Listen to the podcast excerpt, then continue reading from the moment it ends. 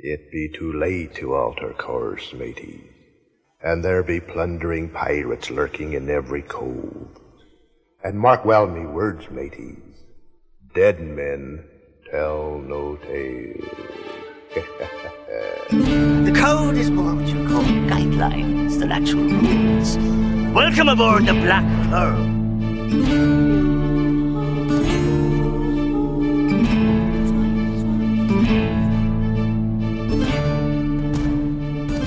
Welcome to the Pirates of the Caribbean Minute.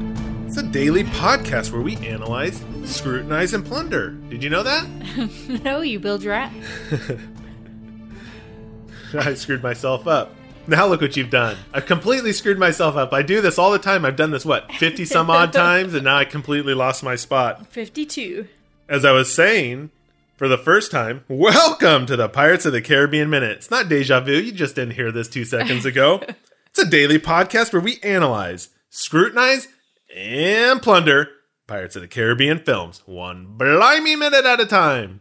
I'm Scott Artist from Journal.com. And I'm Heather Artist from BlackPearlMinute.com. Thanks for joining us for minute 53 of The Curse of the Black Pearl. I think I mentioned last week that we had a listener bring up the subject of a Facebook listeners group. It was this idea that a forum would allow better discussion than just a regular Facebook page like we have now. And we've also thought about it as well. No. We just haven't jumped in. Well, one of us has, the one who actually prepares for the show and does all the legwork. If you remember, I'm actually doing two parts. I just throw my voice and pretend that there's a Heather here, but I'm really doing all this myself. That's how talented I am. Yes, that's how talented you are.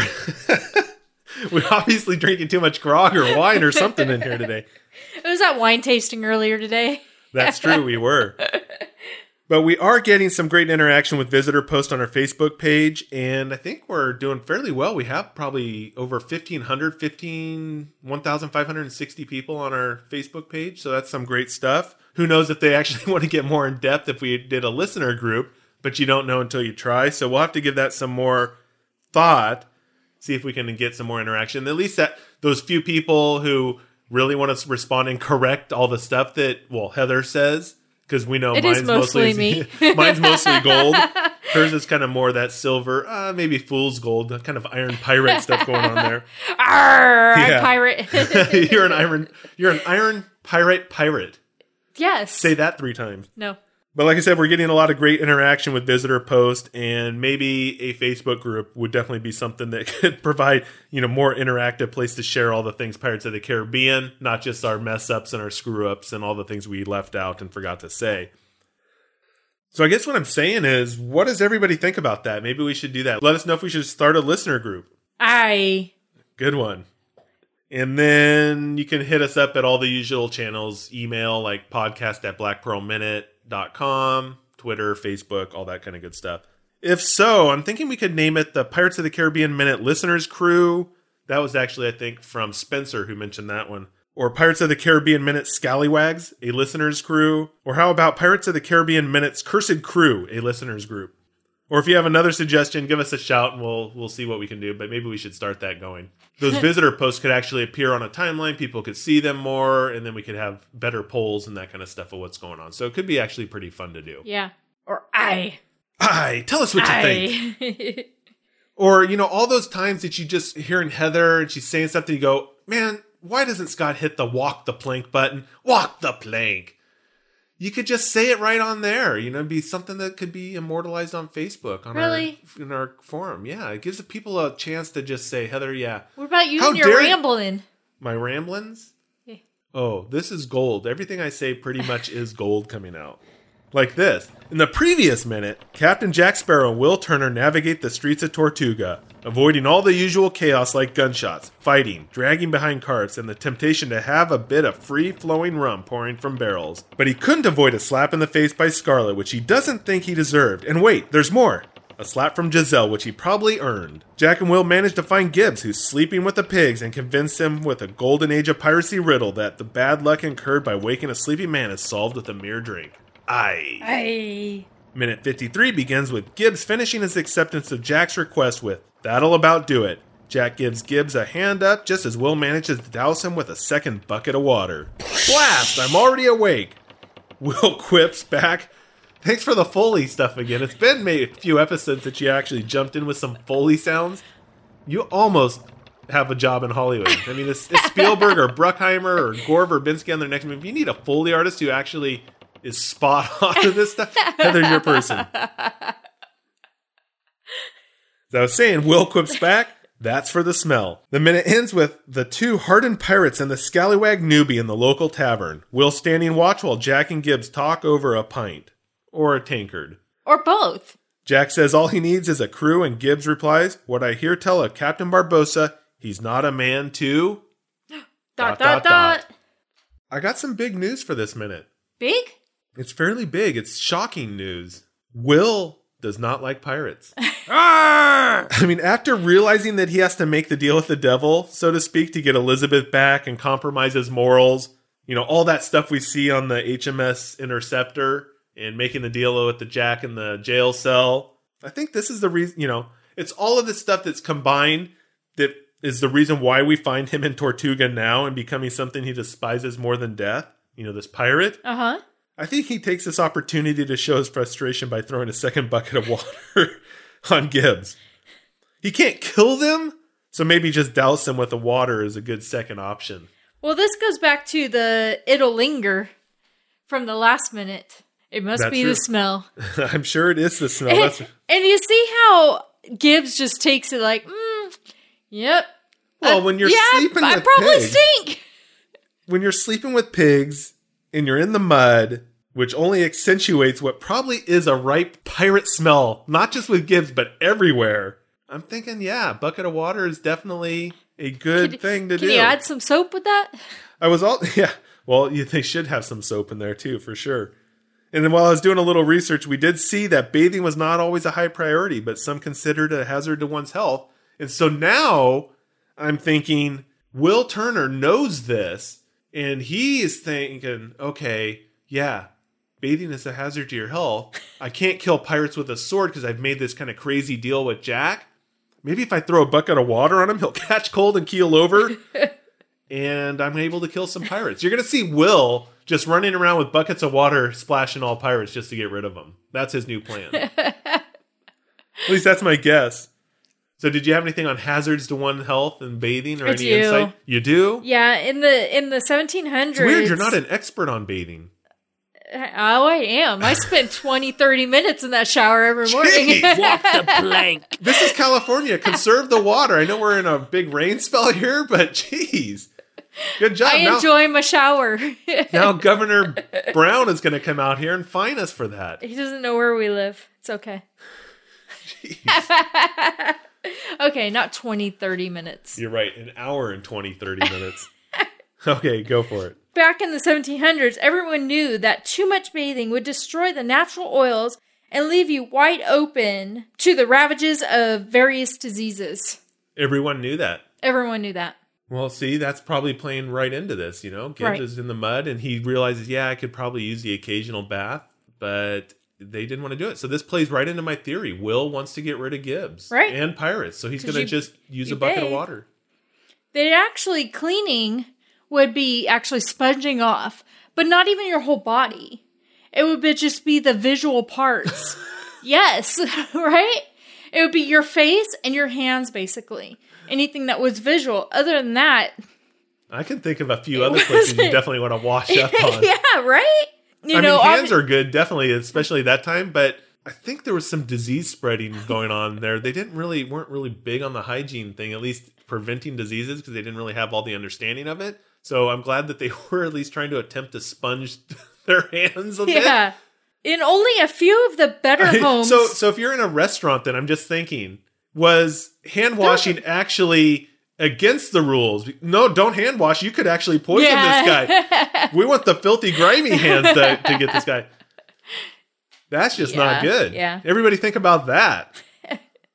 A few of the better homes were actually furnished with um, chinaware and wash basins, but those were the better homes. Huh. It wasn't even a normal thing in your home, Wow. you know. And then the very few ritzy, high end people, you know, they would have to have a wooden tub brought in to actually take a bath. And so it was a lot of work to actually bring the tub in, heat up all the water in the kitchen or in the laundry room.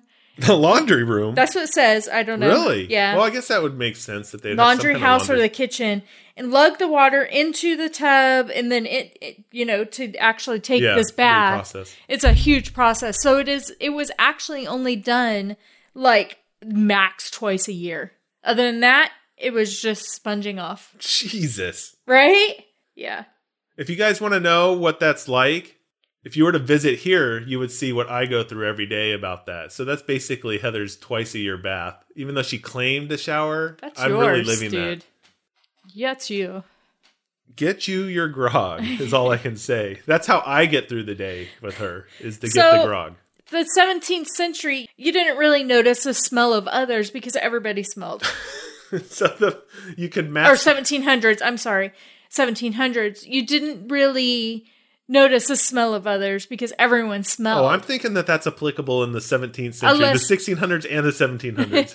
unless they um were really really really bad I can't even imagine So what really bad. you didn't The- even The notice. scale on that must have just been crazy. right If you're regular smelly, you're okay, but if you were really bad, you must have been really bad. right they had the underclothes that they'd use to actually to ward off the sweat and stuff on their good clothes it says a wealthy man might have 50 shirts Jesus. but a Really? lady yes to uh so that they can keep from staining they Yeah. can put it on but a lady of course doesn't sweat they just merely glowed yeah, that's what they say.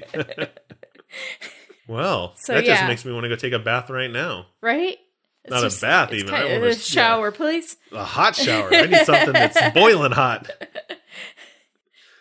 yeah so that was kind of interesting could you imagine you're in a you're in the south where it gets hot in the summer and muggy No. you know and you're It's out there in the Caribbean here, for God's well sake. yeah even there you know and it's just And they wanted these formal dances Ugh. and things, these Yeah. ballroom dances. I mean, who would want that? You think these people would be as far away from each other as possible. yeah The party was actually spending time alone.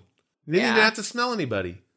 that's just yeah There you go. All those who want to go back to that time, you need to bring a bucket of deodorant and some, something. something with you to make sure. You sure better bring do that. those plugs too Yeah. because it's gonna stink. And after Gibbs gets his makeshift bucket of water bath here, we end up in the tavern. And did you know that this tavern actually had a name? No.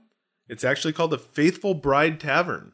We actually don't get much of a view besides the inside of the tavern, but it is known as the Faithful Bride Tavern, as I just said. And according to the Pirates of the Caribbean, Jack Sparrow, The Coming Storm, which was the first book in the series, these kind of young adult books that Yeah. were part of this expanded universe of Pirates of the Caribbean. Yeah. According to the Pirates of the Caribbean, Jack Sparrow, The Coming Storm, which is the first book in the young adult series, and then there's some description in the first draft of the screenplay for Pirates of the Caribbean. The Faithful Bride appeared from the outside to be little more than an oversized shack and was constructed from the timbers of wrecked boats. It was said that the tavern smelled of tar, salt, seaweed, and fish. I think I'd rather have that, though, than all this other Bo smell. yeah, thank you for ah! saying that. And the roof was noticeably too weak to keep rain from dripping inside the tavern. The sign above the door was a politically incorrect painting of a smiling bride holding a bouquet in her manacled hands. Something about a bride being handcuffed just makes you want to go drink there, doesn't it? Oh yeah. I think it really does. You go, yeah, I got to go into there and check that place out. That's why she was a faithful bride because he had her handcuffed. The name Faithful Bride originally came from the first screenplay draft of Pirates of the Caribbean: The Curse of the Black Pearl. As I just mentioned, there was some of this description of it. And since it had been used in various Pirates material, most notably the Pirates of the Caribbean online game, they actually have kind of become canon, if you will, to this expanded universe of Pirates of the Caribbean. There's also some talk online that the Faithful Bride was thought to be the cantina scene in a future movie, Dead Man's Chest, a Pirates of the Caribbean film. And this was actually mentioned in the complete visual guide, the book. However, in the script for Dead Man's Chest, the place was only called a cantina. So it doesn't really jive with what's going on there, but there so there's definitely some contradictory information out there. So it looks like the Faithful Bride may have just kind of had this appearance here, even though there's some out there saying that maybe it was in Dead Man's Chest. And I'm not sure if you missed it, but there is a lot of fighting going on in the Faithful Bride. Just a bit. And actually, maybe I should say Tortuga in general. Fighting everywhere going on Yeah. right now. Maybe the newlyweds aren't getting along in the Faithful Bride. That's true. Nobody's getting along in the Faithful Bride. with all this fighting we're seeing in the Faithful Bride, the Tavern, and in Tortuga, it was actually well, I actually came across this fact or factoid or supposed factoid that said more men were killed in tavern brawls than at sea. And I really have no facts to back this up, but it does make sense. I mean, everyone went to a tavern, not just sailors or pirates. So if you kind of combine everybody that's going to a tavern, then yeah, I'm sure with what we're seeing in Tortuga, that more people were dying in brawls in taverns than definitely out at sea. For it just seems Oh, like yeah. that to me. Well, they were just everywhere. It was chaos, fighting chaos. Pure chaos. chaos, yeah. You know, you're That's trying to have a conversation, but there's all this fighting going on around you.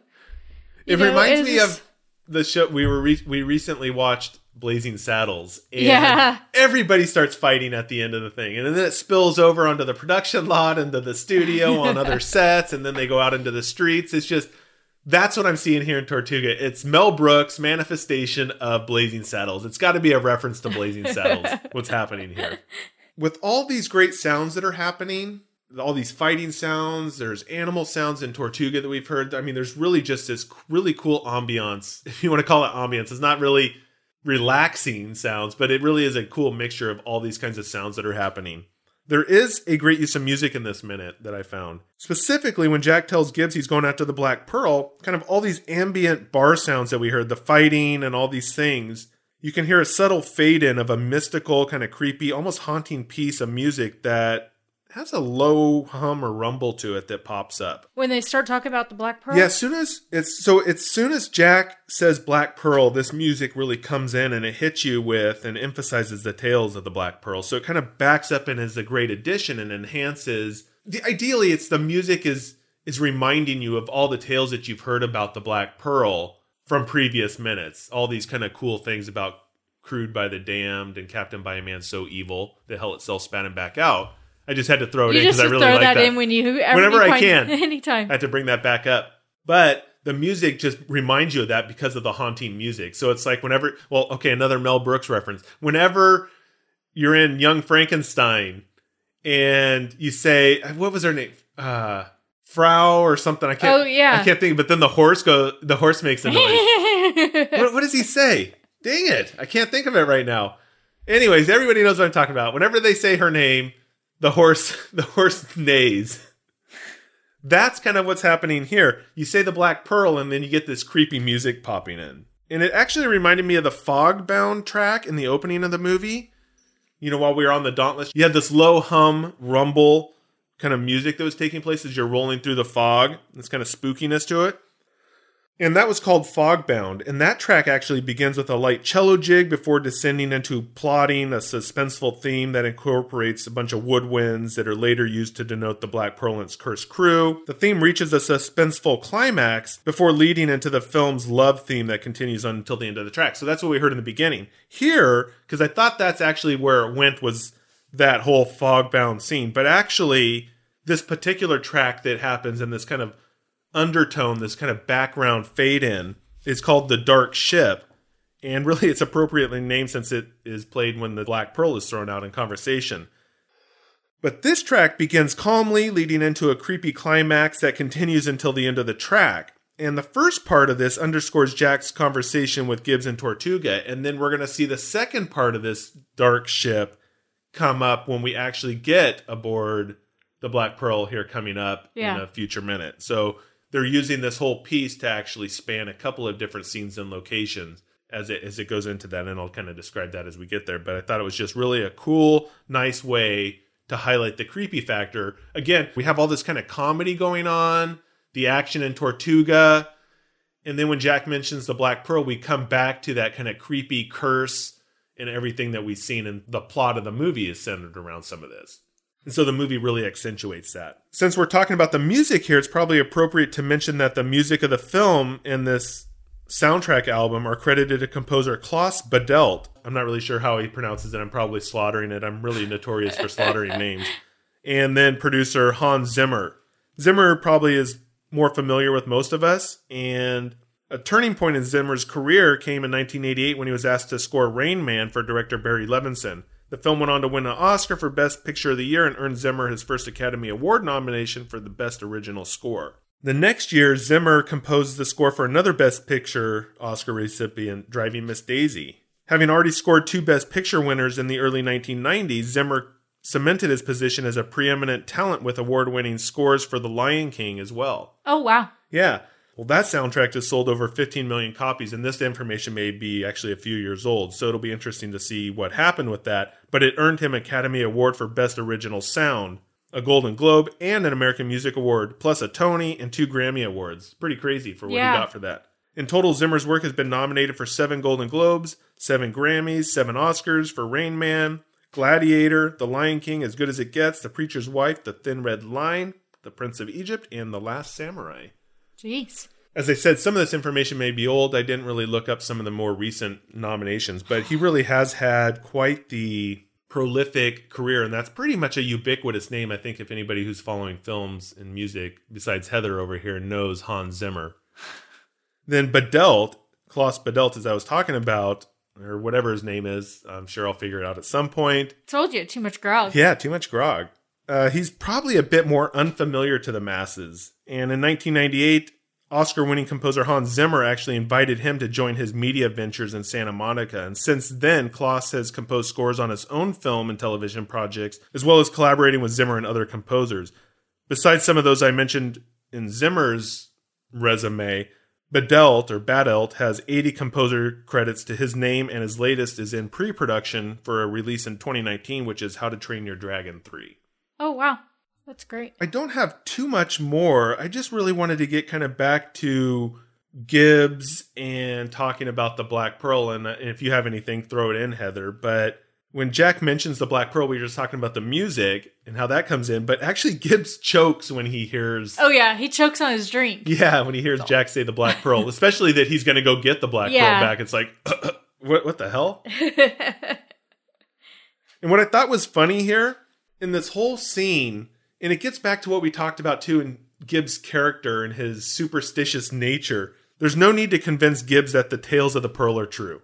He already assumed that they were.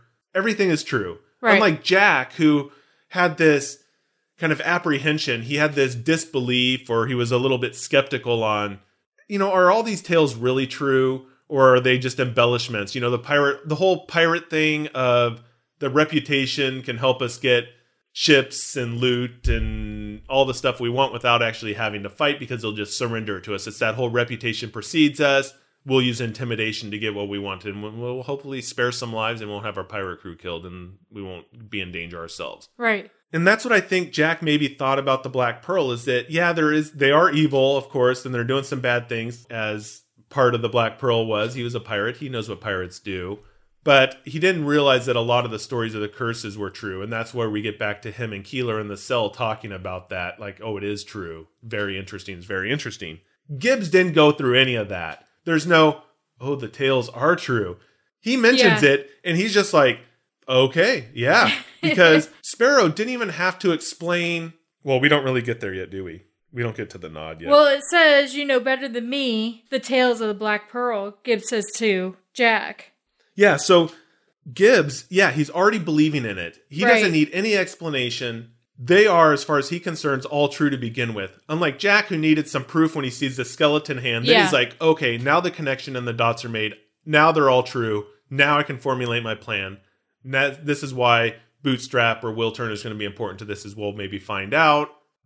Gibbs, on the other hand, is sold from the beginning. He's sold when he first heard the tales of the Black Pearl. Yeah.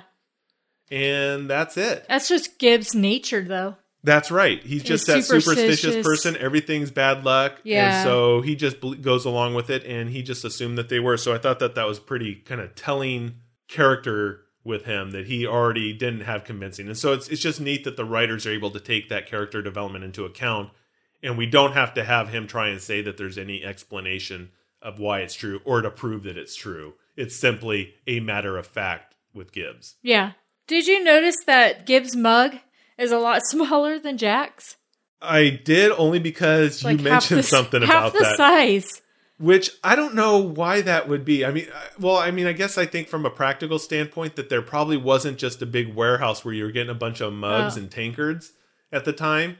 So you probably had just a bunch of different sizes, and maybe somebody who's an expert in what not antique armors and armory, but antique taverns and drinks could tell us. But I assume that there's probably everybody in there almost has a different mug or tankard, if you want to call it that, in the in that place. Well, were they like his uh, flask is made of leather?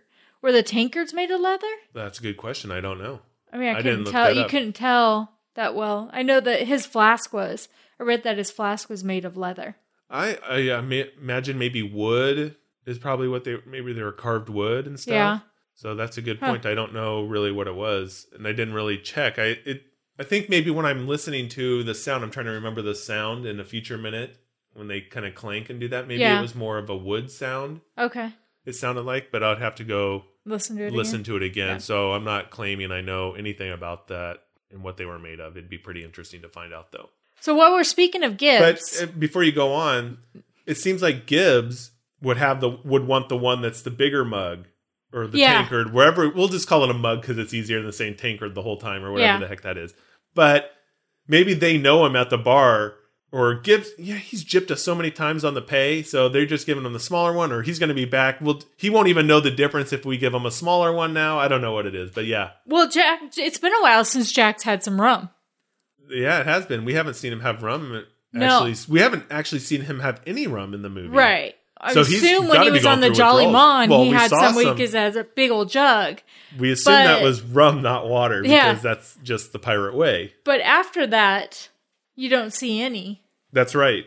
So Yeah. I'm assuming, yeah, that Jack is is he needed the rum to get him through the day, and he hadn't had any while, so he needed the bigger cup. They were probably Yeah. fighting over it at the bar, like, probably. "Ah, I get the bigger one. I haven't had rum in days. So my transition. Speaking of Gibbs here, so you announced your transition. Nice job. that's because you ran over it earlier. Okay. Go They- back to the other show yesterday, and, and you'll hear why we're talking about transition. McNally, he decided to actually look like a hillbilly for a year while taping this movie rather than having hair glued to his face every day. I can imagine. So that's why he grew his beard. He didn't want to deal with that. I don't think he looks like a hillbilly though. He may He, have he described said himself. it. He described himself as a hillbilly. He said he'd rather look like a hillbilly for a year than to have them glue the hair to his face every day when he's taping. Well, if, especially if they're having early morning scenes like at 3 a.m. to sleep with Yeah. the pigs, he's thinking, wait, I could get some extra sleep and not have to be there while they're gluing a prosthetic hair, Hair, to my face yeah. and putting these fake facial hair on. Yeah. And he was the smart one. Yep. They did create an interesting tan line when he went back to England after the Oh, taping of the did it? movie. Yeah, he said he had his ta- his face was all nicely tan, except for these white stripes on the Oh, side of his on the He side should of have his just face. stuck with that look though, but I guess as an actor, he'd have to get rid of that because you couldn't keep it and then you're going to show up in the next thing and they're like, no, we can't have like these mutton chops kind of beard thing going on. And so then he'd shave it and he'd have like this white Yeah. untanned area. It's like well, a if he farmer lives tan in for the face. England, he'd have to wait till that tan went away anyway. Yeah, that's right. Because they're not. I mean, most of the time, What are you it's, saying? it's overcast in England. What are you saying that they're just not tan there? Yeah. So, uh, Another Heather disparages the English culture moment. whatever. No, that's not it. Okay. All you friends out there listening in the UK, I do apologize for Heather's blatant disregard for your lack of sun. I send my son to the UK all the time. I say, here, take the heat and the sun. Gibbs's accent uh, per McNally is actually crusty, based somewhat on Robert Newton from Treasure Island Oh yeah, definitely. and Robert Shaw as Quint from Jaws. Oh, you gotta love Robert Shaw. You know that's like one of my top movies. I know. Jaws. So that's how he got the voice of Well, it's, it works. Gibbs here. You know, I, actually, I'm trying to think. I don't know if I've really heard Kevin McNally, or at least I've never processed it. I'd have to go and look him up in something else to see what he normally sounds like without having a pirate inflected voice. I need to do that. Actually, yeah, I'd have to look back because I can't think of it right now. So I'll have to, to check something out and see what he actually sounds like. trying to think now. I just don't. I can't picture it. No? I guess I shouldn't picture that. I should actually picture hearing it. If that makes sense to anybody. Remember hearing it. I remember hearing it. Oh, I forgot to say, his beard actually reminds me of Wolverine. Oh yeah, it does. The same look as Wolverine has. That's right. And there you go. That is a moment of all craziness that Heather actually referenced an X Men movie. I like Wolverine. I like X Men. there you go. I didn't really realize that. I do. You know that. McNally said that Ted and Terry's writing and Gore's direction, they were most interested in the characters. Even though there were massive scenes and sets around them, the real meat of the movie was actually the characters and getting down to the talking and plan and plotting and just being pirates. Yeah, that's right. I think that's correct. Yeah, rather than the scene. They didn't That's make a right. big deal about the scene or the fighting or any of this. It was more Yeah, it was a fairly backgroundish kind of thing. It's not something that you. I mean, you saw some of it, and there was some kind of focusing in or lingering on some of that scene, but you didn't. It wasn't. I don't think the the scene stealer. It was more background action. right. So that's my facts on on Gibbs. Is that your facts on everything for this episode? So are you Yes. pretty much done?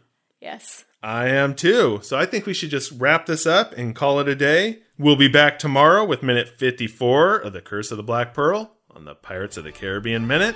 Until then, let's keep the horn swoggling to a minimum. Arr!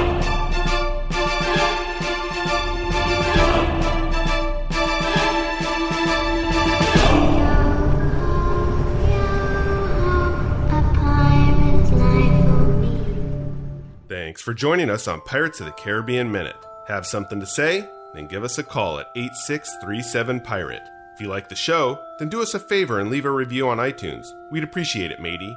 You can also contact us at podcast at blackpearlminute.com. We just might feature your questions and comments on future episodes. Visit us online at blackpearlminute.com. You can also find us on facebook.com slash pirates of the Caribbean Minute, twitter.com slash blackpearlmin, and on soundcloud.com slash pirates of the Caribbean, where we post additional content, have post-episode discussions, and share our favorite show clips.